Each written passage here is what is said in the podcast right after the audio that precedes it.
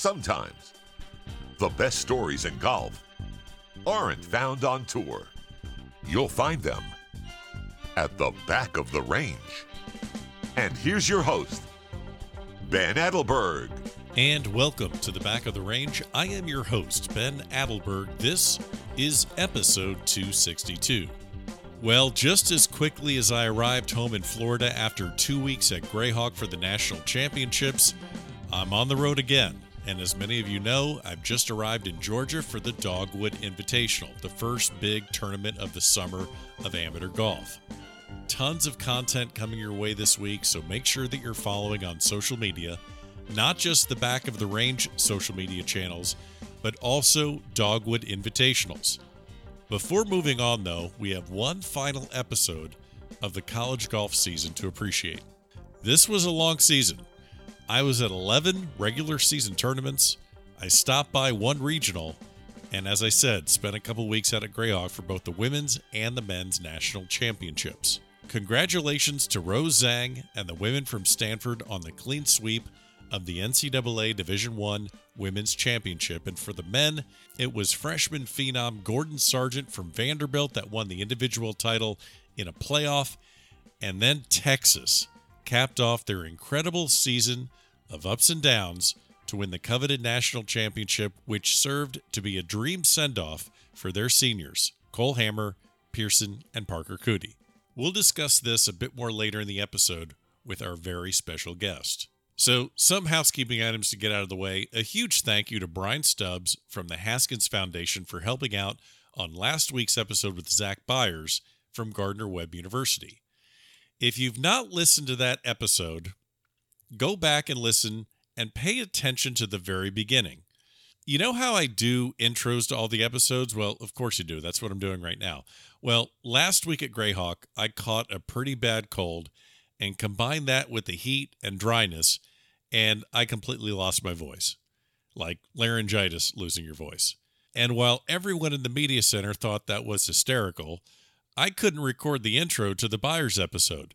So I made a call to the podcaster's bullpen. I got Stubbs to record the intro with a perfect southern drawl, and it came out perfectly. So thank you very much, Stubbs. I also have to thank Brian for inviting me to stay in the Haskins house, along with Casey Seaman from the Annika Foundation, Wes Kerfox from the Haskins Foundation was there also.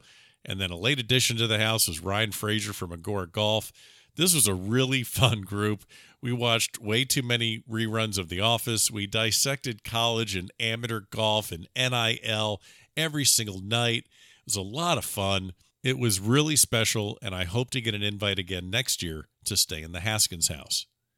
Also, huge thanks to Doug Tamaro from ASU, Rick Nixon from the NCAA, everyone at Grayhawk for all of the fantastic hospitality over the two weeks spent in the desert. The media room was incredible. We were so well taken care of. Got to spend some quality time with Lance Ringler and Adam Woodard from Golfweek.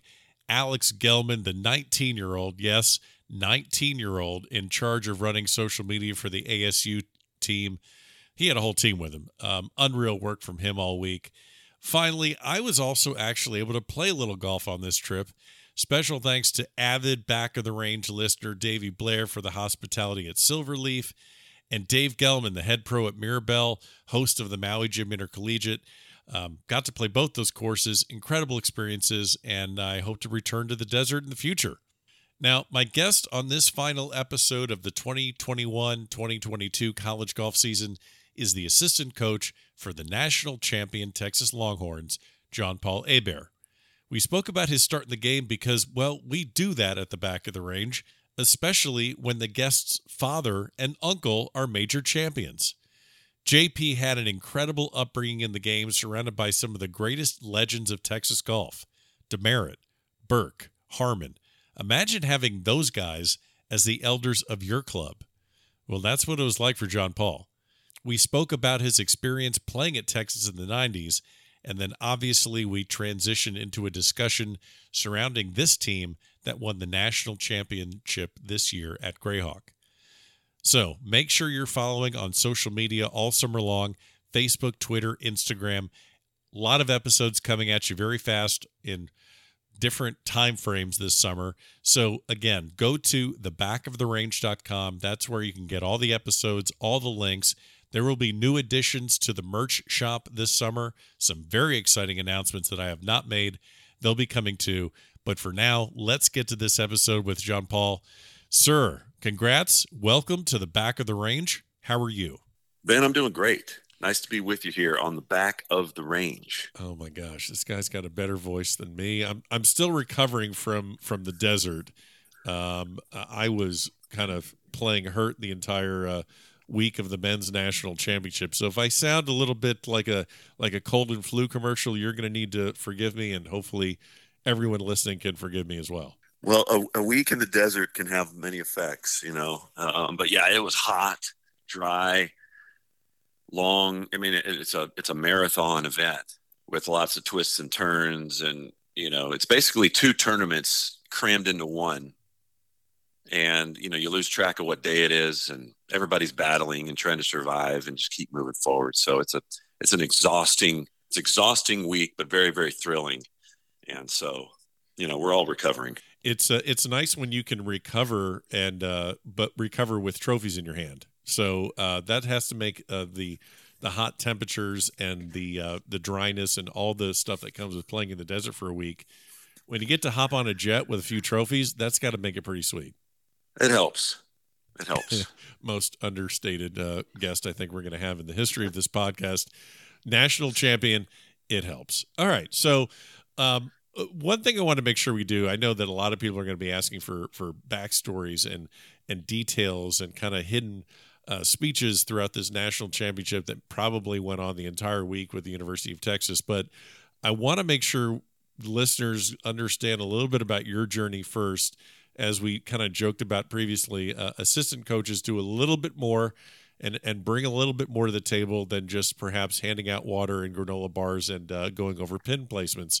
So um, let's talk a little bit about your start in the game. Uh, I mean, gosh, famous uh, you know, famous family of golf. I mean, you're right in that category. Talk to me about how your dad got you started in the game. Well, Ben, I, you know, I'm nothing in the game of golf without the people that came before me. Um, you know, my dad was a, uh, my dad and my uncle Jay and Lionel Hebert, just just a couple kids in, um, you know, southern Louisiana, Cajun country. Sure. Uh, growing up in the kind of really in the 20s and 30s, and um, my dad was was coming home from a baseball game. he's a ten year old boy, and he was a bat boy for the for the uh, one of the minor league teams there in Lafayette. And he's walking home on Fourth of July, 1933, and there was a nine hole golf course there. And and there was a guy that yelled kind of over the through the fence at him and said, "Hey, kid, we need a caddy. Would you be able to come caddy?" you know, we'll pay you 50 cents. And so he kind of thought, well, heck, why not? So he goes over there. They throw a bag on his shoulder and they all tee off and he grabs the bag and he starts running. And the man he was caddying for was a guy named Earl Mouton. And Earl said, hold on, son. We don't need to run in this game. All right. See that caddy right there? Just do everything he does. We're going to go around this course twice. That'll be 18 holes and then we'll be done. Just do everything he does. So they finished they paid him 50 cents. He said, you know what? We're going to play again tomorrow. Come on back tomorrow. And that became his deal. That's, that's how he got hooked. So that's how he and his little brother Lionel got into the game. They started playing golf. They got to be very, very good. Um, they, you know, they, they went on to play a little college golf. My father was a U.S. Marine. He enlisted in the Marines. He saw action in World War II on Iwo Jima he was probably 150 yards away from the flag raising right there on yeah on on that mountain. Um, he was wounded, came home, recovered, went to went to LSU. They won a national championship at, at, at LSU in college golf in 1947. He went on to to have some different club jobs. Eventually, had a career in the game as a player. Um, again, my father, he won seven times on the PGA Tour, won a PGA Championship in 1960, um, played two Ryder Cups, was a Ryder Cup captain in 71, and his little brother did a lot of the same things: five wins, a PGA Championship, and a Ryder Cup appearance. So I was raised by this generation of guys that grew up with nothing and just loved the game, worked hard, ended up having a life that they could not have even imagined. I grew up playing golf and I was raised by these guys, Jackie Burke and, and Gardner Dickinson and Dave Marr, um, Texas Mike Souchak. Yeah, Texas yeah. legends. All these guys, Jimmy Demaret, Claude Harmon, you know. And so I, I went on to play college golf at the University of Texas. Hey, not to cut you off, but I have to ask you. I want to ask you a question. I've done this research and I'm trying to figure this out there's a lot of brothers that have won on the PGA Tour. Um, well, not a lot, but I mean, it, it's not. It's it's somewhat common. It has happened before. Yeah, I am thinking of uh, the Bryants. That's the first one that come to mind. Um, but have there has there been a brother? Have brothers ever won major championships before? The only, I think, the only brothers that have. Um, I'm trying to think way way back, maybe at the turn of the other century, there was okay. Smith like the Smith brothers that might have won a U.S. Open, and then there was a there was another family I'm not thinking about, but it's been a while. There's okay. been brothers to to win tour events, but to win majors. Um. Okay, so if anyone listening has it can correct us, please send me an email or contact me on social media because I did my research. I'm trying to figure this out because if I'm wrong, someone's going to let me. If we're, by the way, if we're wrong, we will be we will be informed quickly by the people listening on the back of the range. But, yeah, I so, don't mind being wrong. Oh no, I, I, I, I would like to, I would actually like to be certain that I'm right or certain that I'm wrong. but uh, I, am cool with either. But yeah. So anyway, very very it's very rare. We don't know if this is the only set of brothers to have won, and uh, and of course they win the same one, which is hysterical in the span of like three years. Um, but yeah, I mean that's that's crazy. So, but yeah, so uh, like you're saying, you know, Ryder Cups. Uh, your your father was a, a captain in '71, and then you're raised by these. I mean, this has got to be the coolest experience. Where did you play your golf as a kid? I grew up at a Champions Golf Club in Houston. Oh, um, not a bad place. Yeah, that's not bad. They've hosted, you know, a bunch of majors and a Ryder Cup and stuff like that. Um, recently, a Women's U.S. Open. And Jackie Burke, who's 99 years old, is still there every day. and and I and sometimes if I just need to get set straight, I, I mean I'll I'll just go see him, and and I mean I just walk out of there and I feel like I, he clear he helps me clear my clear the decks a little bit, as he likes to say. Okay. So, so can you give me an example of like a time or something that gets you off kilter where he sets you straight? Whether it's a is it a golf swing or is it just life in general? No, it, it's mostly life. Okay. You know, and, and it's like, you know, he, he there was a time in my life that was when it, I was I was pretty cluttered and I was in between jobs and you know girlfriend deal that wasn't working out and and he said he said, you need to clear the decks. And I was like, yeah, okay, okay. Yeah, I'll, you know. And then he really, he literally took his arm halfway across his desk and shoved everything off of his desk onto the floor. Oh. If that didn't really get my attention. And then he said, that's what you need to do. That's awesome. Like, okay and that's and i feel like that was actually a time in my kind of a turning point in my life where i just thought okay i'm going to start building i'm going to start putting some pieces together and and i'm never going to forget that you know? Yeah. So but you know i i played college golf at texas. Um played with justin leonard for four years. Yeah whatever happened to that guy right? Yeah and that guy was really good, yeah. really good. Won back to back Western amateurs, won a USAM, an NCAA championship, um, 10 times in college golf.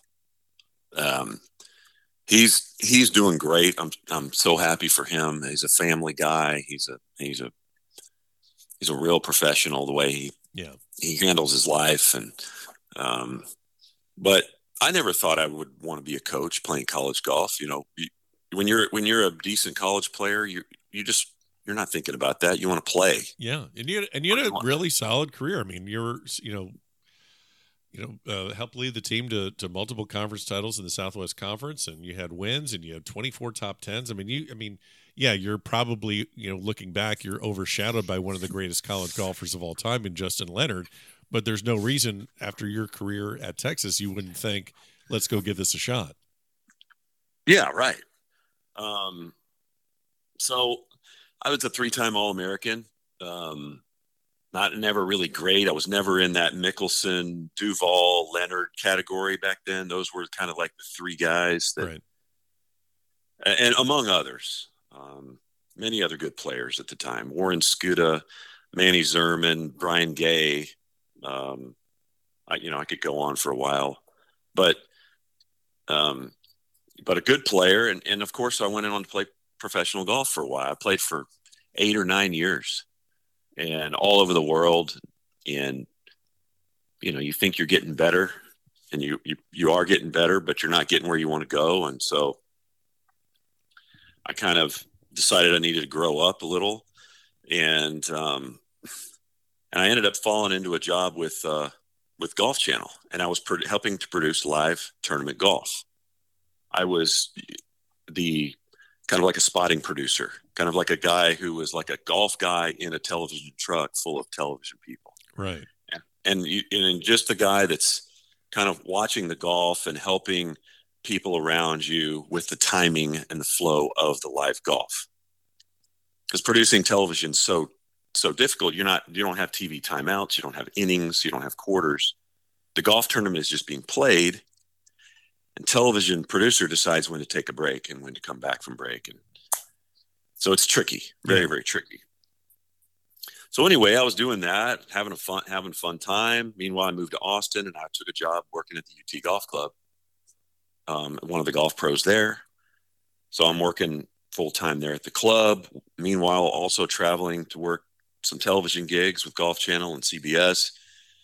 And um, you know, I I I achieved my um, PGA class, you know, PGA of America Class A Sure. membership during that time. And I'm cruising along, you know, busier than I'd like to be. And then I'm talking to Coach Fields one day, you know, because we're out there with the team. And this is this would be like November 2010. And Coach Fields and I met for lunch one day, and he said, "You know what? I'd, I'd like, I'd like for you to be my volunteer coach." And I thought, okay, yeah, sure, I'll, you know, I'll maybe practice with the guys a couple afternoons a week, you know, out at the club, out at UT Golf Club. He said, no, I want you to travel with us to our tournaments.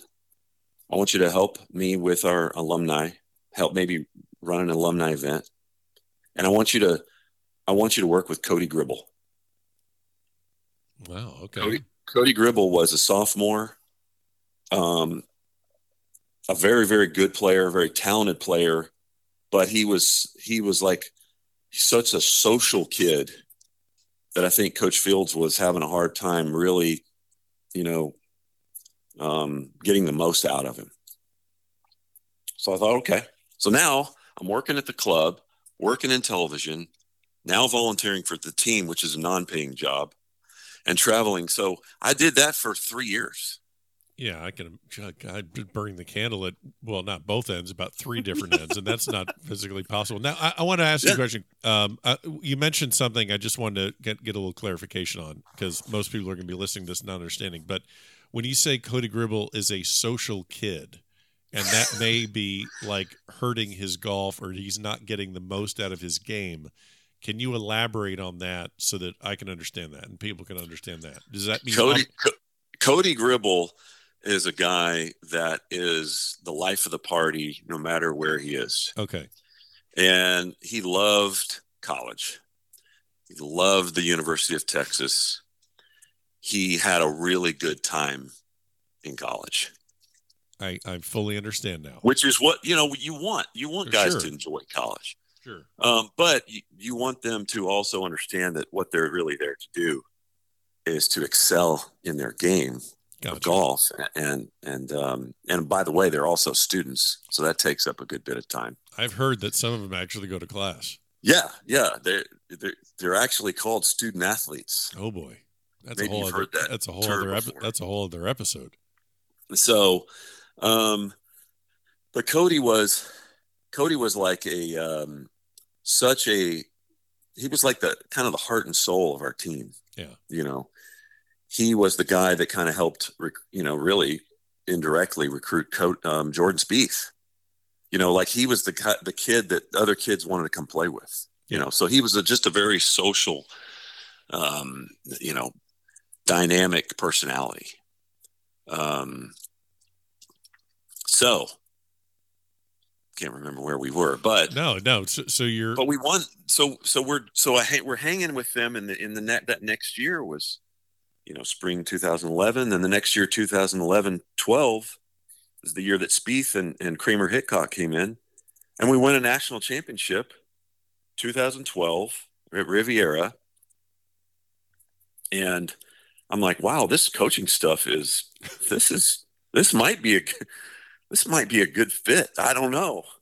Um, but it felt good, you know, and it, and it felt good to be a part of a school that I, that I cared about. Um, and um, then the next year, Brandon Stone comes in. We had another good team, and then here comes you know Beau Hosslers and Scotty Schefflers and these kind of guys. But in June of 2014, I was still the volunteer coach, and Ryan Murphy had the opportunity to go be the women's coach, Texas women's golf coach and he became the, the head coach of the women's side. And Coach Fields offered me the, the opportunity to be a full time assistant. Yeah. In June of 2014. So I thought, okay, of course. So I quit the TV job. I quit the job at UT Golf Club, and I became a full time assistant golf coach. And it's been eight years. Well, that's uh, and now you find yourself kind of coming into this year, where it's uh, where you win another national championship ten years later. Uh, we will definitely need to talk a little bit about you know this team that won not just this year, like I said, but also what led up to to this year. But I guess initially my question is, which is going to be a question that many people are going to have.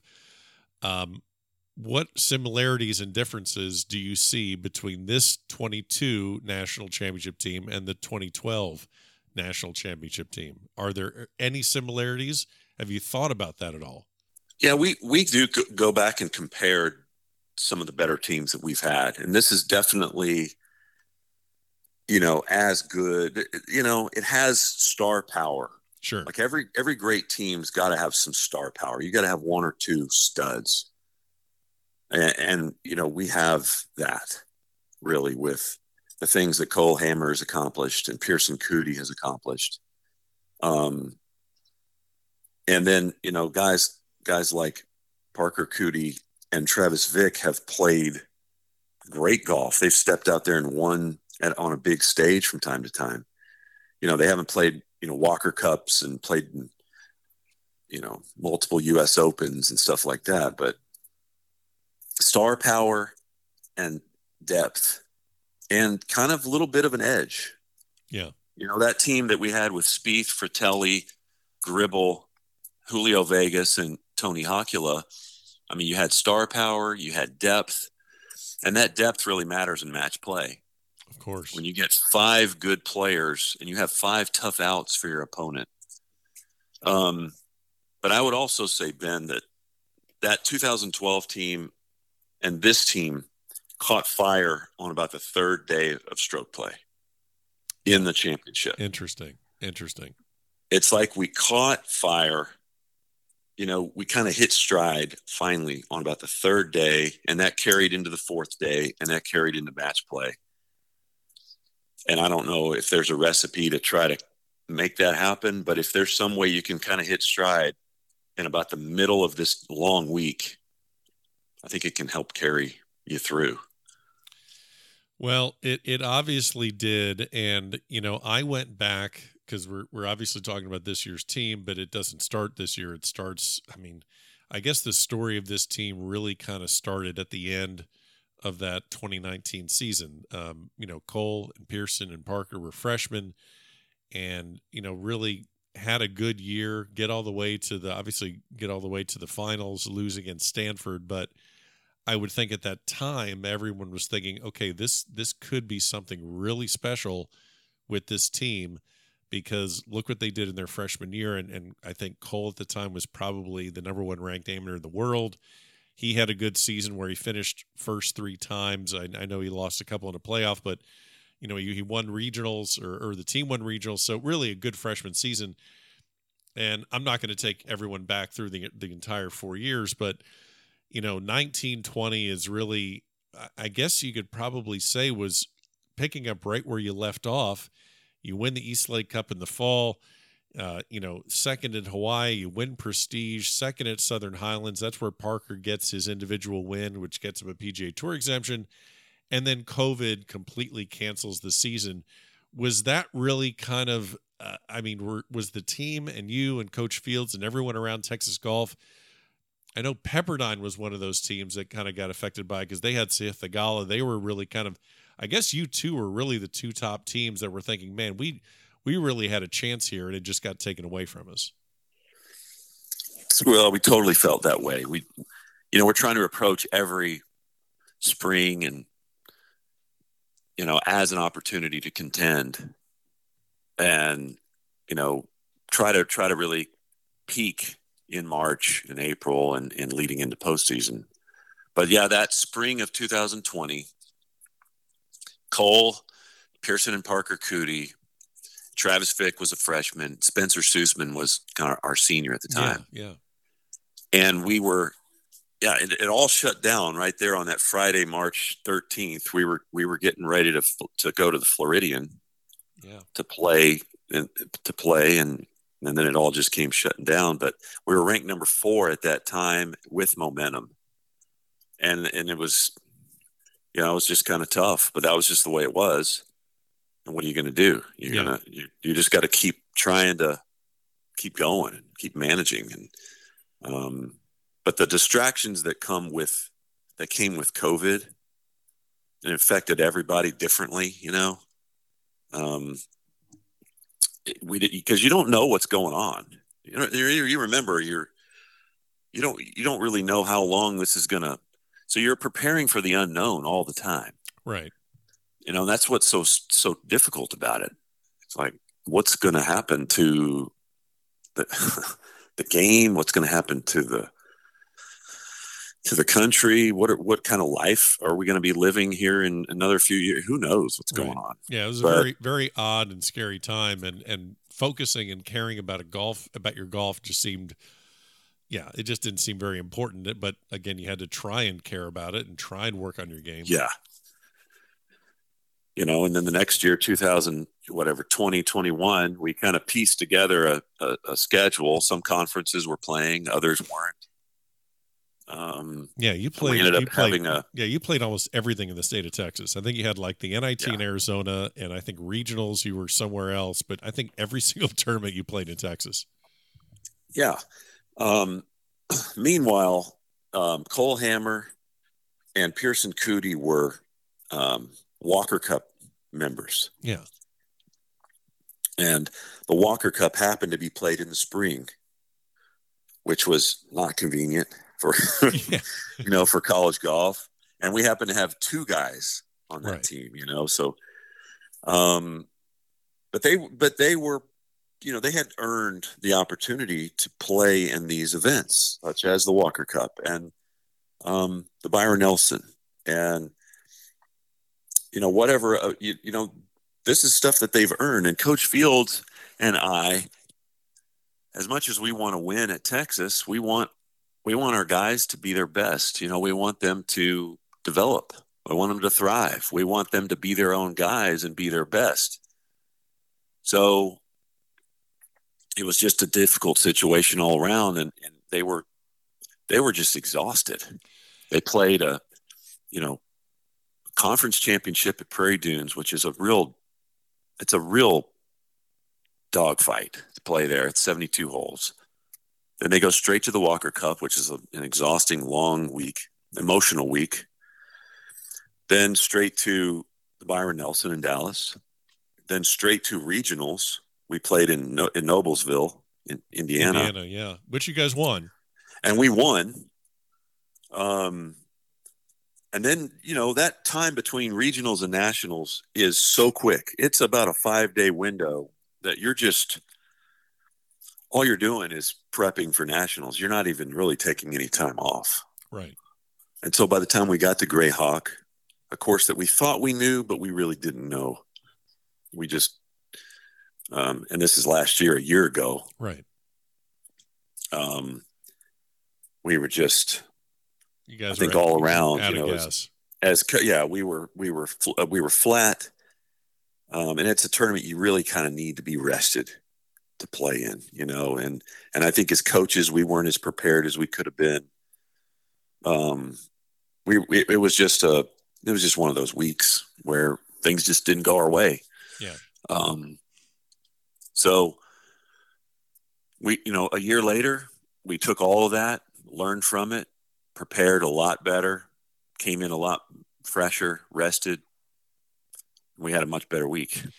Now, I, you mentioned learning, not knowing the course as well. You know, a lot of people talk to me, uh, you know, whether it's players or coaches, they're like, you know, what are your thoughts on this course? And and I've said, at least for the men's side, you know, one of the things that I've said is that look, everyone hits it a mile, and I think it will take driver out of your hands on some of these par fours, and we saw that a lot of guys just hitting two, three, four irons off of par fours, and and that's something I think you can quickly get acclimated to. But one of the things that I noticed was there, you know, distance control with your irons, especially short irons, when you have numbers like, for example, 165 to the pin and then maybe you're trying to land at 158 and trying to mentally prepare yourself for the fact that yes it's like an 85% wedge. You know hitting a, a controlled wedge shot where you stand over it and thinking because the number is so crazy i need to jump on this. That was my view of, of what everyone across the board had to quickly uh, understand because like you know you coming out of texas or vanderbilt coming out of tennessee you know uh, it, it's just it's not normal uh, at your home courses or your home tournaments or your regular season tournaments. What was, in your view, the quickest thing that these guys had to get under their belt in order to succeed at Grayhawk? You know, we're talking about we're talking about Grayhawk right here, and it is a it's kind of a combination of a desert course and a mountain course. In other words, you have the you've got the desert, um, you know, stuff on the side, sure, with the cactus and the dirt and the um, you know, so visually, uh, sometimes a desert a desert course is kind of tough off the tee because you're, you know, you don't you're, you're not you don't see see the definition maybe you're used to seeing, and you know that if you hit it offline, you're it's on right. You have unplayable on, on you might be sides. straddling a cactus Right. somewhere. So, um, but also putting is is a big deal out there, um, and understanding or having a feel for that mountain pull and factoring that in all the time. It's kind of like what you're saying with distances. The ball, the ball is going to go further, and you know it's set up. It's set up like a like a major championship. It's set up like U.S. Amateur or U.S. Open, thick rough, firm, fast greens. I mean, they're pushing the pin pin placements to the edge, and and that's without any wind.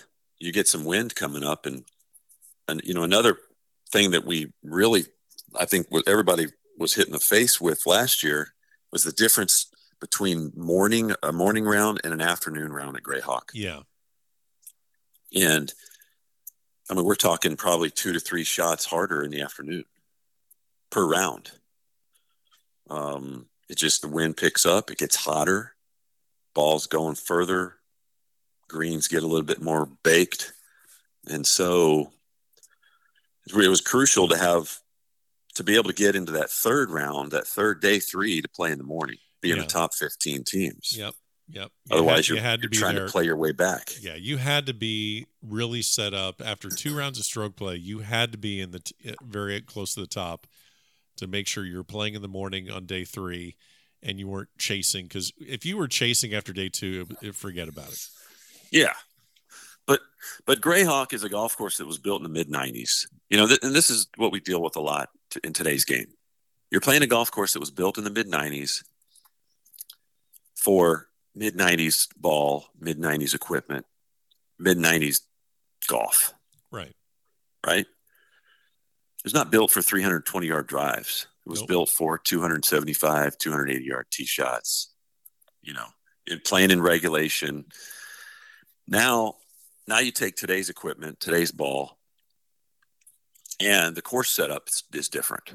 It's not, you know, it's par 70. Yeah, that's They've got a- some, yeah. some, ba- you know, some back tees, some cross bunkers. So now you're now you- now you're playing now you're playing the setup. So you, so now you're you're not playing a golf course the way it was originally designed to be played. You're playing the golf course the way it is set up now to be played.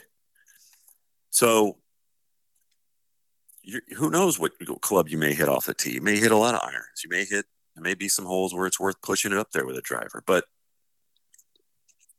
um, there, there's a lot. There's a lot to know. There's a lot to understand.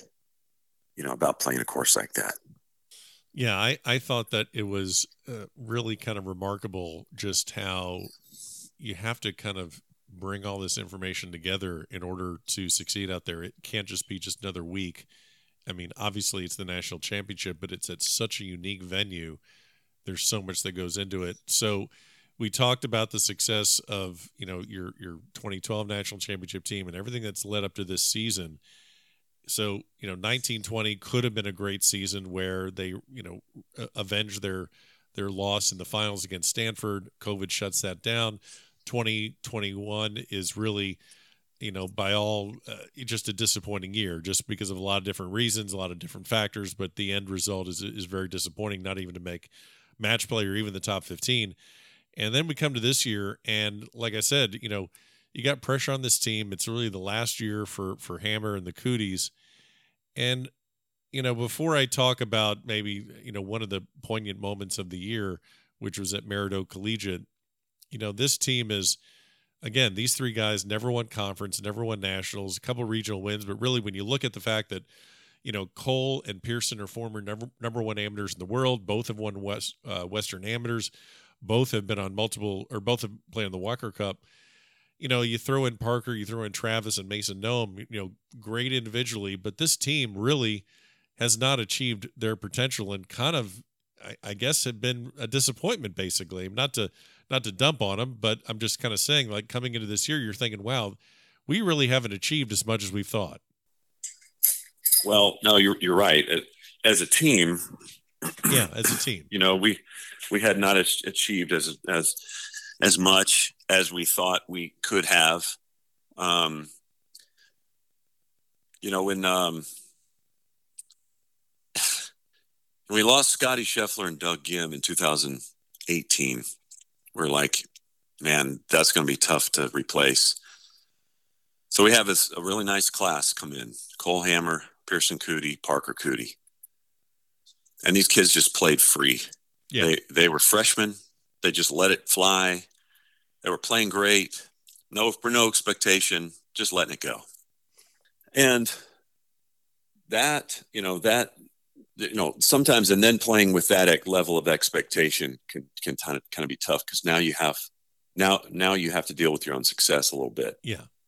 Um, but through COVID, through um, some injuries here and there, uh, through viruses, you know, Yeah. everything that was going on with with people and Oh, and I'm and I'm not I'm not trying to put it all on those Yeah. three guys. I'm just saying No, that, no, no. that that the combination of everything involved with COVID, with with outside distraction, with everything, you get to the point where, like, all of a sudden, these kids now they're seniors, which felt like it was a blink of an Yeah. eye. Like, wait a minute, um, you know, and they're not taking a COVID year because they're set up for the next level, and you're like, oh, this is it.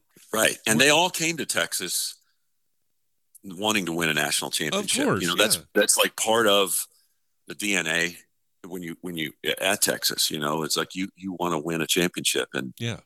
and they all believed. I mean, everybody on our team, coaches included, has always believed that if if it all could come together, that we would we would be the best. We would be at least one of the very best teams in college golf and be able to win and, and, and accomplish anything.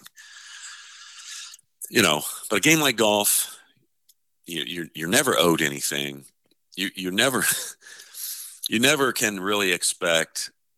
You know, you, you just don't ever know. There's no guarantees, and Yeah. But this year, things kind of came together towards the end. Well, Um, yeah. Well, uh, the the beginning of this year. Um, Oh, yeah. yeah. Well, this this one, and and we have, and I have to give a, a shout out to our mutual friend uh, Lamar Haynes, who, I mean, uh, gosh, um, we're, we're we're not going to go down a rabbit hole of talking about Lamar in this podcast because uh, we, we we we would derail uh, and uh, quickly. Uh, but you know, Maridoe Collegiate, you know, really one of the first major tournaments of the season in the fall.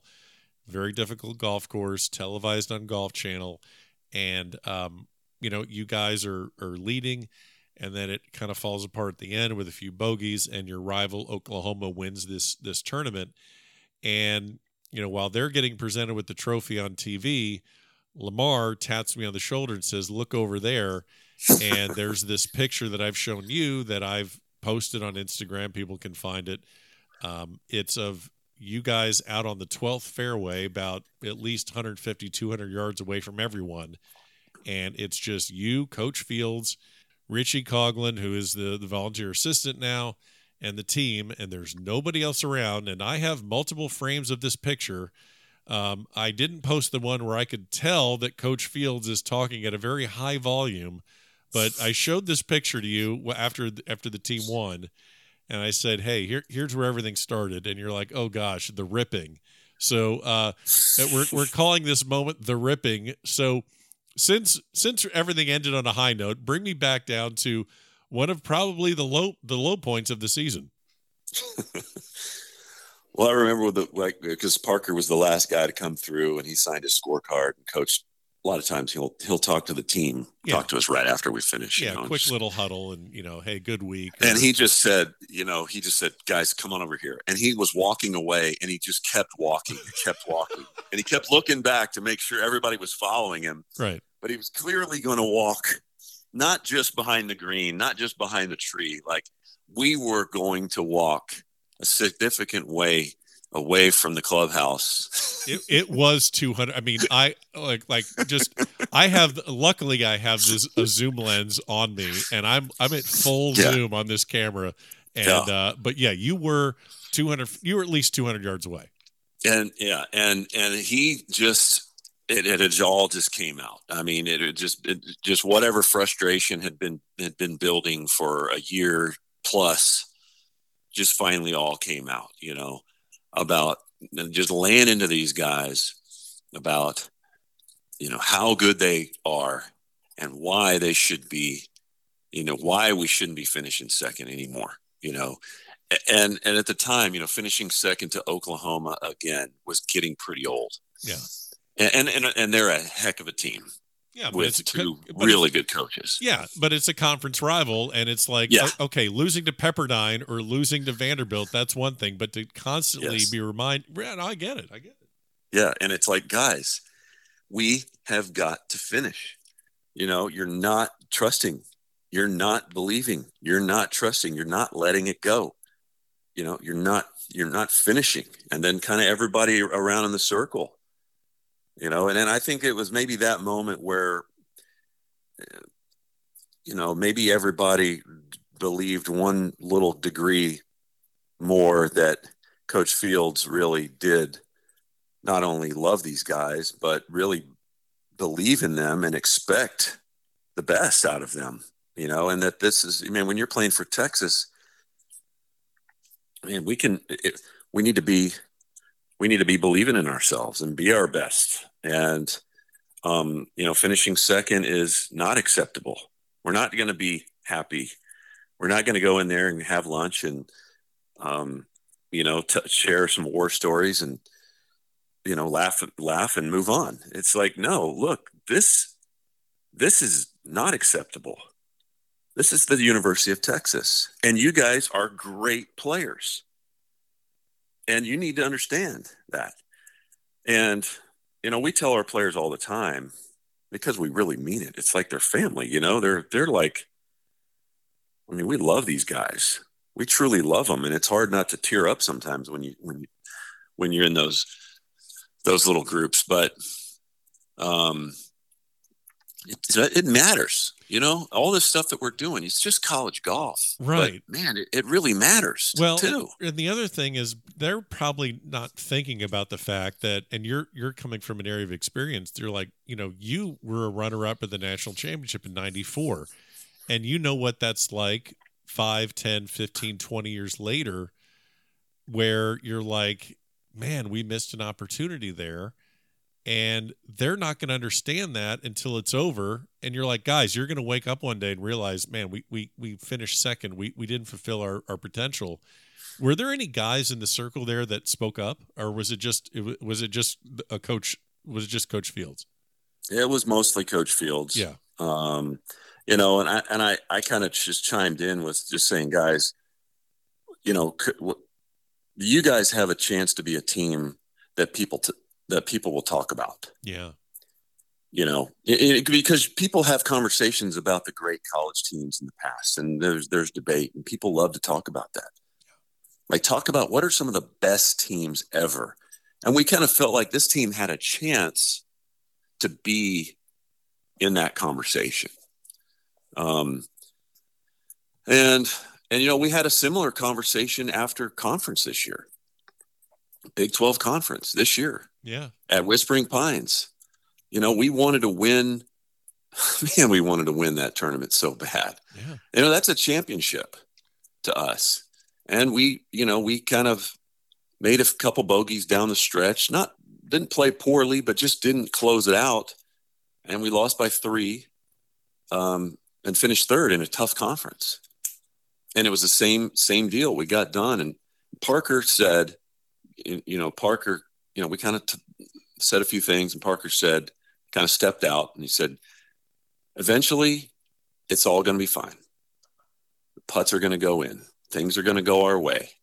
We're going to hit the shots. We're going to make the putts, and things are going to go our way. You know, so he believed. He believed it. He and, and and sometimes that's the way golf is. Sometimes things just don't go your way. And then sometimes they do. You know, if you look, you know, sometimes when you win, you might have chipped in, or the other team just your opponent maybe just missed a couple putts. Um, and that's golf. Well, I mean, you mentioned this conference, and, and again, at this point, the team had, I mean, these guys had never won a conference. I mean, they won a couple of regionals, but never, never, still had, had never won the Big 12 conference. Um, you know, you have that this moment at Maridoe, and it kind of re-energizes the guys. I know you win the Big Twelve match play, and I'm guessing you're thinking, okay, we had a we had a turnaround moment in the fall. All systems go. When we when these guys come back from break, it's just we're just going to open the floodgates and just let it all hang out. And then Pearson and Parker obviously break their arms in this freak accident. Um, I talked to Coach Fields about that on the podcast, and and just what was your reaction when this thing happened? Are you thinking like, uh, I mean, what else can can happen to this team? You know, what else are they going to throw in front of us that's going to be a, a stumbling block? I mean, I mean, you can laugh about it now, but at the time, I'm guessing it's just going to be like, I, I, like, do we just give up? Like, what are we doing here? Like, how, how do how do we recover from this thing? You know, it's it's a little weird. Um, when when they when we found out they had both broken and their arms, that they had had a, a little fracture in the same place in the same arm and they're twin brothers. You couldn't help but just feel like okay this is a little weird. Sure. And almost just feel just accept like you know what? There it, it was just hard to be hard for people to be upset about it or hard to be angry because it was just some one of those funky things that happens in life. Right.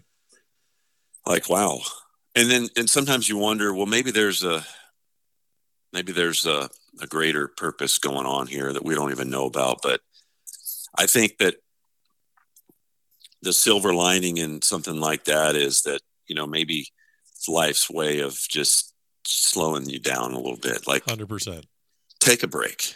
Yeah. You're you're you're pushing you know you're you're going too fast. Slow down. And for whatever reason, Parker has has is has been swinging the club this spring post injury better than he ever has. Like it's like it's it's like his tempo, his rhythm is different and better. Um, and these are and these are tough kids. These these these Coody brothers are are tough kids. They're they're built differently. You know, they they attack life anyway. So, you know, they might get they might injure himself like that, but they're going to recover from it faster than anybody. Um, and I don't I don't know. It's it's weird. I don't know how how do you, I don't even know how that could even possibly happen, but yeah. it did. Well, and I liked I liked your your what you just mentioned about like taking a break, and you know you look at a lot of these teams and and, and you know the landscape of college golf has changed so dramatically with PGA Tour U and NIL and and you know there's more exemptions for Korn Ferry and PGA Tour events that are that are given out to players these days. And you have I mean you got you have Cole and Pearson you have Parker getting one for Southern Highlands a couple years previously you have Travis Vick who's who makes it to the semis of the USAM previously. You have a lot of attention on this team and for them to try and and stay focused on college golf when there's so you know you have agents you have the club you have all the outside stuff that really i'm guessing you at tech you never had to worry about stuff like this. I mean maybe justin leonard knew a little bit about that but for the most part you have a team that there's constant distractions. And it's truly incredible that they actually pulled this off considering all the things that are outside pushing against these guys like, how do you and Coach Fields kind of keep them focused on, like, look, guys, I know there's a lot of outside stuff, but that's all going to happen in the future. This is really, you got, you know, they come back from injury and you have, um, you know, you, you have, hold on one second, I lost my, you know, you, you have, you know, you win at the Western Intercollegiate, you win at Haskins, really at Haskins where it all kind of took off. But how do you guys keep them focused knowing that, look, we have two, three months here, we need everything? Very carefully okay, I, and I want to I want you to dig into that because it's interesting. You can't tell them, like you said, you're really proud of them. You want them to enjoy their individual success, but you also know that if they miss this part of their life and their amateur career, you know that you have a responsibility to make sure they don't look back in five years saying, "Oh man, like I I just missed that."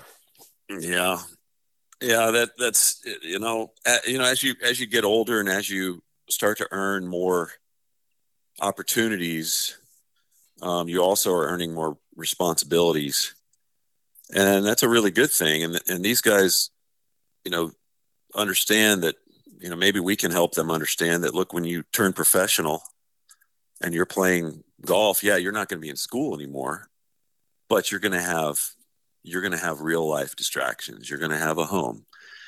You may have a family. You you may have you know you're going to have the responsibilities um, you're gonna you're gonna be traveling. You're gonna be taking care of your business, um, your finances, your you know everything, and so you're gonna have distractions, um, and that's part. It's just the next level of being a professional. You know, being a golfer, being a player, um, having learning how to balance all of the distractions, all the noise. You know, I think of Tiger Woods. Um, whenever whenever there's whenever things just get really loud in in your life right and about how he was so good at when he got to the first tee that was like that was like his space that was his calm that was his uh his place of peace where he got to the first tee he had a couple minutes before his actual tee time and he just he just shut the world out and was just focused on him, his clubs, the golf course. And it was like a that was his his time away where he wasn't distracted. Um very, very difficult these days with all the distractions, with social media, with you know, all the things that could potentially be coming through that cell phone, which is just an anxiety machine. Sure. Um, there's, you know, parents um, the expectations maybe from parents. Um, and then you throw in, you know, who knows? You throw in your your girlfriends. You throw in your, um, you know, what the all the what ifs. All the consequences of man. If I if I finish top five here, you know, how many points am I going to earn, and what does that do to my eh, just if you if they're just focused on playing their best, playing good golf, everything else it's it's so simple, but you know, in time, I think it gets easier. It gets easier to just be able to mentally just calm down a little bit and just yeah. play good golf. Well, um, I I really appreciate the backstory, and I'm glad we covered so much of this, kind of leading into this national championship of this year. And you know, you guys, based on your your knowledge and your experience of the previous year, you you move through stroke play, uh, you know, relatively comfortably, and you get into match play, and you kind of get to this point where every round, whether it's the obviously the, the fourth round of stroke play where you have to get into the top eight and you know everything that moved on since then, you know, quarters, semis, and the finals, every single round became potentially the final round for the Coodys and for Cole Hammer. Um, what did you have? Was there anyone that stood up? Was there anything in the team room? How did you kind of approach the final round of stroke play? I'm just wondering if a a leader emerged this in this week? No, not not not really. I think it was a it was all five guys. Okay. Honestly, that believed. You know, we had a good third round. We had a really good third round of stroke play that put us in a more comfortable position heading into the fourth round. Yeah. And I think the feeling in the team was, you know, just keep going. You know, Coach Fields kind of mentioned a couple times you just you guys played free today.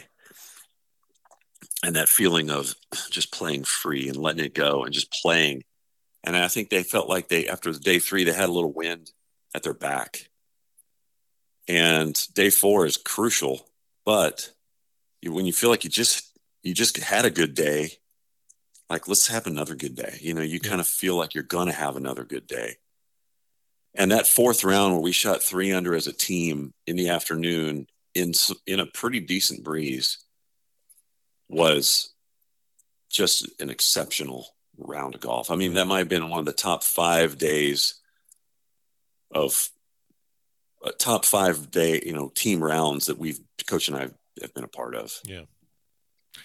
Well, um, it, it gets you into match play. You face Oklahoma State in the quarters, which is again, it's like I mean, no real shock. I mean, th- those top eight teams that made match play, it really was. I mean, maybe there's one or two that, that could have been in there, but you have basically the top eight teams all season long. It was really great for college golf. That at least from, from my perspective, I was like, that's who needs to be there. And you know, you go up against Oklahoma State, and uh, you know, you you yeah. You, I mean, gosh, are you kidding me? Exa- here we go, right. Oklahoma State, right out of the gate, right out of the gate. It's like okay, you know, like I guess we're at the national championship now, and you know, you have you have you know Parker beats Bo Jin, Vick loses to Stark, Cole takes care of Aman Gupta, Pearson loses to Chacarra. That's that's a great match right there. I mean, you have two guys that are that are just at the at the very very top. And then Mason Nome uh, takes care of Baumgartner for the clinching point and you know not to over to, to move past that but i want to i want to move on to the semis where um, you're facing arguably the best team of the spring in in in, uh, in vanderbilt. And yeah. your, your what were your thoughts going into the semis? You have a quick turnaround but i guess what are your thoughts going into match play? And then we'll talk about the, Nash, the about the final match. Well you know it, what's so tough about winning this event is is you play this 70 hole 72 hole championship to earn your way into match play and then you get to match play and it's like you have to just totally reset. Yeah.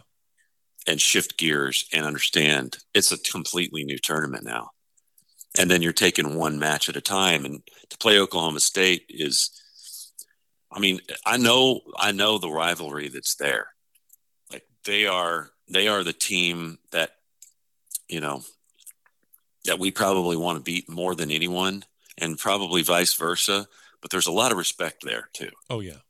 You know, there's a lot of respect for that Oklahoma State program, and you know, but we but but there's no team you want to beat more because of that too. Um, so we we get by them, and then we're playing Vanderbilt, and I and sometimes after an emotional win, you know, you get you you, you have this emotional win against Oklahoma State. Well, now you got to get you got to get back down to back down to ground level and get ready to play Vanderbilt.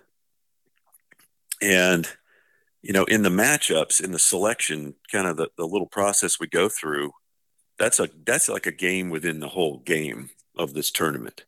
It's not like you just line up your players one through five and say, let's go play. It's it's like there's a defer or posting a player, and then we're gonna put a player. There's like this like a chess game yeah. going on, you know, inside of a closed room to just arrange these matches. And and I thought that the the matchups um, worked out very very well in our favor. Um, and maybe it's the same matchups that they wanted, but it's the same matchups that we wanted. And they have two really standout freshmen or two young guys. Cole Sherwood's a sophomore, but Yeah. Gordon Sargent is just a standout freshman, great player.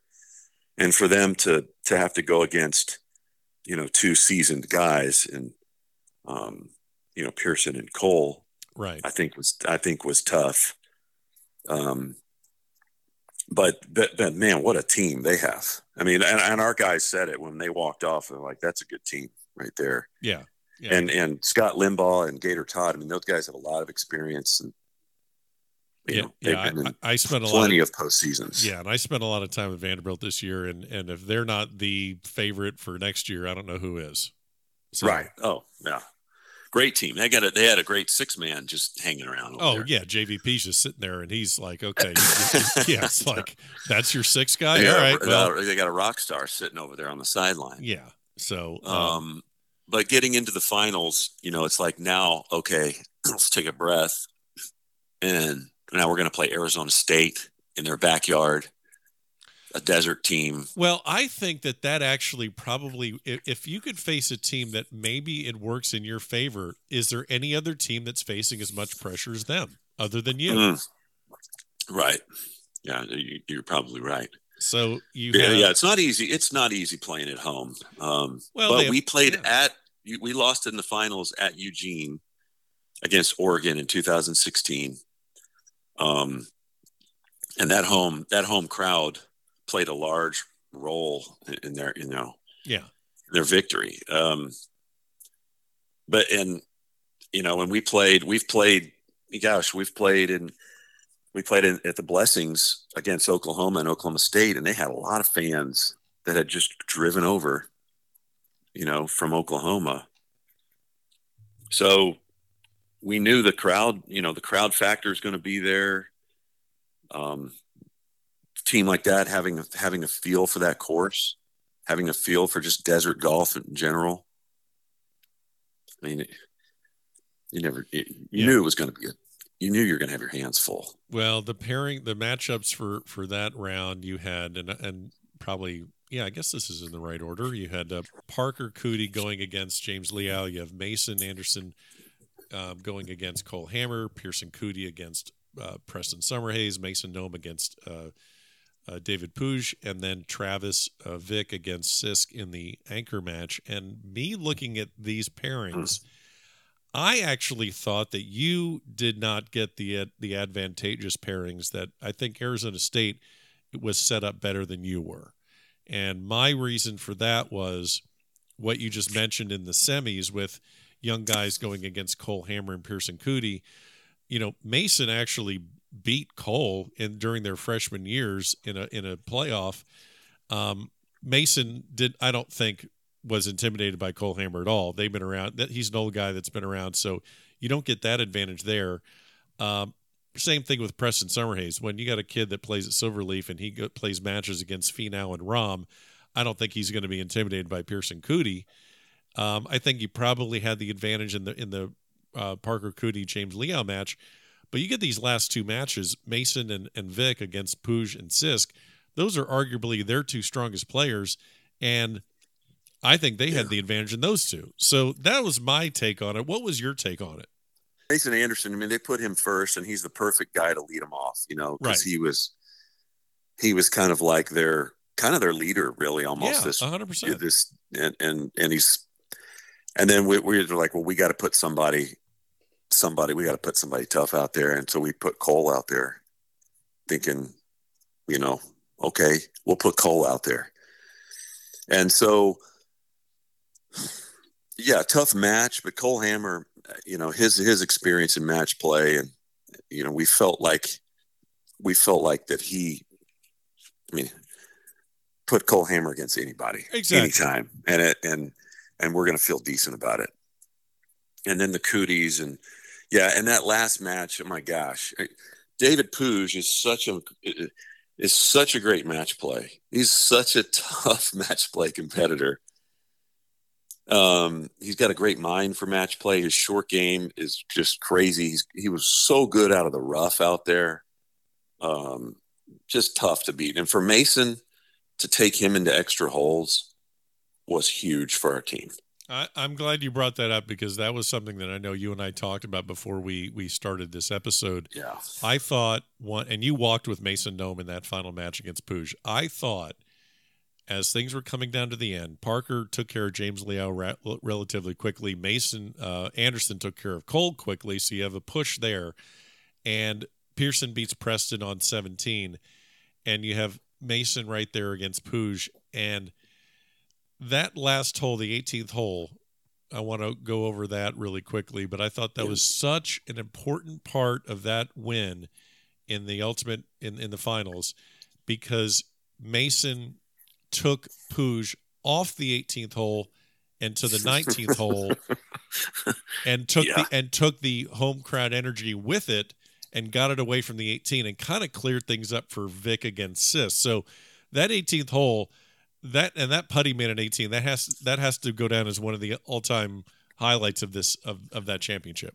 Oh, and you could tell, you know, it was just a it was just a par save putt, but man, it meant so much as far as just providing just some strength and some hope to, to you know, to the to to Travis Vick back there. And then we're going up 10 and um and and by the way, Mason has Mason was a big big huge part of the success of this team. Oh, 100%. I mean, it, you know, the deciding match in the quarters. I mean, that's what Yeah. it's so funny how this works out where everyone's like, "Oh, Coody's hammer, Coody's hammer."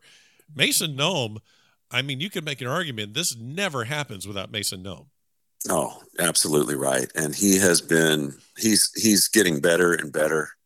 He's getting more confident all the time. He's very coachable. He's he's become a leader Yeah. in many little ways. He's in the he's in a you know, he's in the McCombs School of Business at Texas. He's just an all around he's just doing great. We couldn't be happier. And but no, it, it it's it's just like, you know, we're going to we're going to number 10 and and Vick's coming up 18 and we're kind of like what? We're keeping our eye Oh, yeah. and we're trying not to. It's like, it's like let's just take care of the task at hand here. Let's let's us let's let's win this thing. Let's you and i win this thing mason. You and i are going to win this thing. We're going to win it for texas right here. You know I, we can't worry about anything else right Yeah. and so um you know and and for travis to travis to do what he did was just exceptional you know making a par hitting a fairway hitting a green two putting i mean it it's in, in in that situation to to step up there and do that is is is exceptional Well, and and talk about adrenaline. I mean, that 18th hole is a par five. It plays as a par four for the guys, and Vick hits a three wood off the tee, and I'm not even sure how far that thing went, but uh, he didn't have much into 18. That had to have been just the. God, I can't even fathom hitting three wood and then having a short iron in your hand. right well you know you're out there in the desert and and um Yeah, sometimes those tee shots were, you know, especially on 18, ball was getting down there a little further than you than you you thought. Fairways were getting a little drier, and and and three would happen to be a good, a really smart play by Travis. So the only unfortunate thing of that about winning the national championship for you and I guess for Mason is that you were all the way on the 10th green and were not in the immediate scrum and celebration. Of course, you know, it- it- you, you probably would have I mean, it was a lot safer for you guys back there. but we all know what happened when when everyone saw the finality of it. Travis lags up. It's it's a concession. Then all hell breaks loose. Um, what about tell tell the story about you and Mason though, because you're on the tenth green. Someone tells you, or you see it, or you hear it. You know, what is your your immediate uh, yeah reaction? yeah we're up there and we're probably about to lose the the hole Right. I mean nobody had putted yet, and Puig just had a two putt two putt to to win his match. And before he putted, we kind of heard this little outbreak down Right. there, kind of a you know, and there's, there's like a delayed sound effect with the distance, you know, and Sure. then you you see like people running, and then you start to hear this kind of celebration, and I'm looking, I'm thinking. Are those people wearing burnt orange? Or are they wearing maroon and gold? Right. I couldn't tell. Right. And I'm like, yeah, I think that's that's a Texas crowd. That's that's Texas crowd. And but in that moment, you you know, you don't know. We still got a match going on here, and he hit the putt, and then our official kind of told us, and their coaches knew, and they congratulated us right there. And you know, we shook Puig's hand and told him what a match he played, and congratulations and y'all did great and gave mason a big hug right there and told him he was a national champion for life and he said you are too you know and and that, I mean, it's just the best feeling in the world and so they gave us a ride down halfway and i just said mason let's let's just run on let's just walk over there and just run down the fairway and it was like just a kind of a run to the finish line and Yeah. into our into our teammates. So nothing better than that. I mean, nothing better than that. Winning a national championship when when everything that you guys are doing all year long and through recruiting and qualifying and everything we do as a team is is all really in hopes of winning a championship. Yeah. And then it actually happens and it's like wow. Amazing. I'm sure you're still kind of coming down from this high. I mean, and then of course after you win, the the car wash and the insanity of you know TV and interviews and and you know live on Golf Channel, and then I remember just watching you guys like, all right, guys, we have these more interviews, then we have to try and get the hell out of here and catch a flight, and, you know, because you got you got the plane waiting for you to take you back to Austin. Um, and and I and I'm sure there's a lot of stories and a lot of things that stay within the team, but did you kind of get a sense um, in those moments? And uh, of course, they lit the tower, and you have your photo shoots on campus and all the things, and then everyone kind of goes their separate ways because you know you got guys playing professionally now that are getting ready for for their uh, you know tour starts. You know Cole and Pearson and Parker. You know they all take advantage of PGA Tour U you know Mason and and Vick they're going to be playing um, you know summer amateur stuff they're coming back but in those moments did you kind of get a sense of maybe who felt the most relief you're on the plane or are they just partying and having way too much fun but I mean at, at some point I mean even coach Fields had you just it had to have washed over him and just like a sense of relaxation I, I it, it's amazing. It's like across the board. I mean, and I I can just imagine Pearson's face right now, like just almost disbelief. well you said to me like I in, dur- during the kind of the the celebration on the 18th of green I, I mean we we caught up with each other for like two seconds and I and you were like I still can't believe this No, no, you just can't. You can't. I, and I don't know why, because some because you you Oh, you got the You know, but- horses, but, you're still like, really? you're you're still like it just just it's just it's just incredible. You know, as much as good as you are as a team, it it just feels so good because it's so hard to win. It is so hard to win a national championship in college golf. And and when you actually do it, you know, it's it is a funny feeling. It's just it's the best feeling in the world. It's so satisfying. It's so gratifying. It's so validating. Um, but um, it's like, wow, that's incredible. Like, how did that even happen? Um, and it, you know, maybe everybody's different, but I just think everybody, you know, I saw, I saw three or four of the guys off yesterday. Actually, all of them. You know, and and you, they're they're just they're all just smiling. They're they're just glowing like they can't believe it. You know, it's like the year the year is over and they're hitting they're hitting the road this summer for you know whatever reason.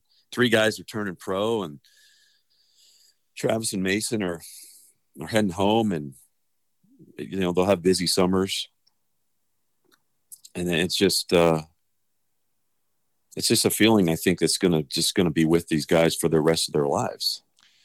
The other thing that I took away from it too is not just with your guys, but you know, with with Oklahoma's guys. I mean, I was I was walking down the tenth fairway after um, Arizona State beat uh, Oklahoma, and Gotterup and McAllister were devastated because it was the yeah. end of their college career, and they were. I mean, that was a point where I mean, I'm I know those guys very well. I wasn't coming going up to them to talk to them because they were they were needed a private moment. They were just devastated, yeah. and then seeing the joy out of your guys, and for everyone that talks about PGA Tour U and and uh, you know what they're going to do as pros and are they going to turn pro early and do they really even care about college golf? Is it just a, a just something they do to get them ready to turn pro? These guys in the moment are either they are completely overjoyed with what they've done or they're absolutely crushed that their college career is over. College golf means a lot. And you, if you don't see that at the national championship, you're not paying attention you're you're playing for your you're playing for your college golf legacy, you know, and you're yeah. playing for history out there. Yeah. More than anything, you're playing for history. And and you if you're a champion, you're a champion for life. And and you'll be able to you'll be able to have that memory. I mean, the guys that the guys that we run into from the 71 and 72 team are still referred to, you know, as national cha- as being part of that team you know, guys like Brent Buckman and George Machock and uh, George Tucker and and um, you know, Con- you know, obviously Kite and, and Crenshaw, and um, these these guys from those teams, they're still they're still living that that that magic from 1971 and 1972. I finished second my senior year. We finished second at Texas, and it drove me nuts for probably 15 or 20 years. Wow. The difference between finishing first and second is just undescribably massive. it, shouldn't be, but yeah, it just is. I mean, I feel like if you finish second, then you know, might as well just finish fifth or seventh. Yeah. That's the way you you kind of think about it in, in the end because you're that close. You're that close to making some history and being a part of something historic in golf. Well, and like perfect example is Dylan Frittelli. I mean, I know he's had a su- successful professional career, but I can't tell you what tournaments he's won. And and I'm sure you can because you coached him, but I I can't tell you that. But the thing I remember about Dylan Frittelli, unless he does something massive in a major, is I just remember the putt at Riviera. yeah. I remember the celebration. Yeah. And this is nothing against him. I'm just telling you oh. that that is his legacy in my eyes right now yeah, amazing, amazing the way people think about college golf now. Um, but you know, and, but and but winning as a team is so much more fun oh, anyway. Yeah. You know, you you're a part of a team, and then you. it's like you're sharing. It's just so much better when you share something special, yeah. and you can share a victory with a team. Even even just sharing a good season, just the celebration of you know what that was a good season. Yeah. But but then to cap it off with that like, wow. Yeah. Well, there's a lot of teams that had great seasons, none better than you. I want to get you out of here. You've been very generous with your time. Um, what uh, what does this summer look like for you? Uh, vacation, a lot of sitting by the pool, drinking mai tais, or is that just that's not going to happen? What are you doing this summer? I'm gonna I'm gonna see you somewhere. I'm sure. I'm sure Western USAM. You're not, you're not you're, you're going to Maui. What are you doing? Talk to me. We're gonna, you know, Coach Fields and I we're we're it, it's going to be you know we'll enjoy this moment for for of course. A, a few days and but it's going to be back to business as usual. Um, we're going to do a, a, couple camp couple sessions of camp june 13th to the 20th um you know and then we'll, we'll be we'll doing we'll be doing some recruiting. We'll be doing a lot of prepping for next year. Um and before you know it i mean heck first day of class is august 22nd we'll be we'll be you know we'll be right back right back into it but it's i'm hoping to i'm hoping to get away a little bit this summer hoping to maybe maybe get down to a coast somewhere love it for a couple days and just unwind and I don't know. Get, you know, I, I like to get away from the game whenever I can. I like to I like to fish and do a little quail hunting and cook and spend time with family and friends and read. I, I'm I'm I'm happy to get away from the game from t- from from time to time. So it's it's not easy for it's not hard for me to, to do that. It's not hard for me to to get away. I would say that you've deserved it, sir. Um, I mean, gosh, what a what an emotionally draining and taxing year. But uh, yeah, you're uh, you're you're a national you're a two time national champion now, and um, I'm sure I'll see you somewhere this summer, and then obviously in the fall things will get going again. But congrats again! Thank you for walking me and and the, the listeners through it. And uh, glad you were able to be here uh, for the final episode of the college season here at the back of the range. Been a pleasure, Ben. I listen to your podcast. I, I, I really, I love it. I like, I like seeing you out there, and you get, you're, you're doing, you're doing some great work, and it's fun, fun to be here with you. And there you have it. Special thanks to John Paul Hebert for joining me on this final episode of the college golf season here at the back of the range. Again, congrats to the University of Texas for winning the men's championship. They'll be tough again next year. Make sure you're following on Facebook, Twitter, and Instagram. Every single episode is available at thebackoftherange.com. And we'll see you next time here at the back of the range.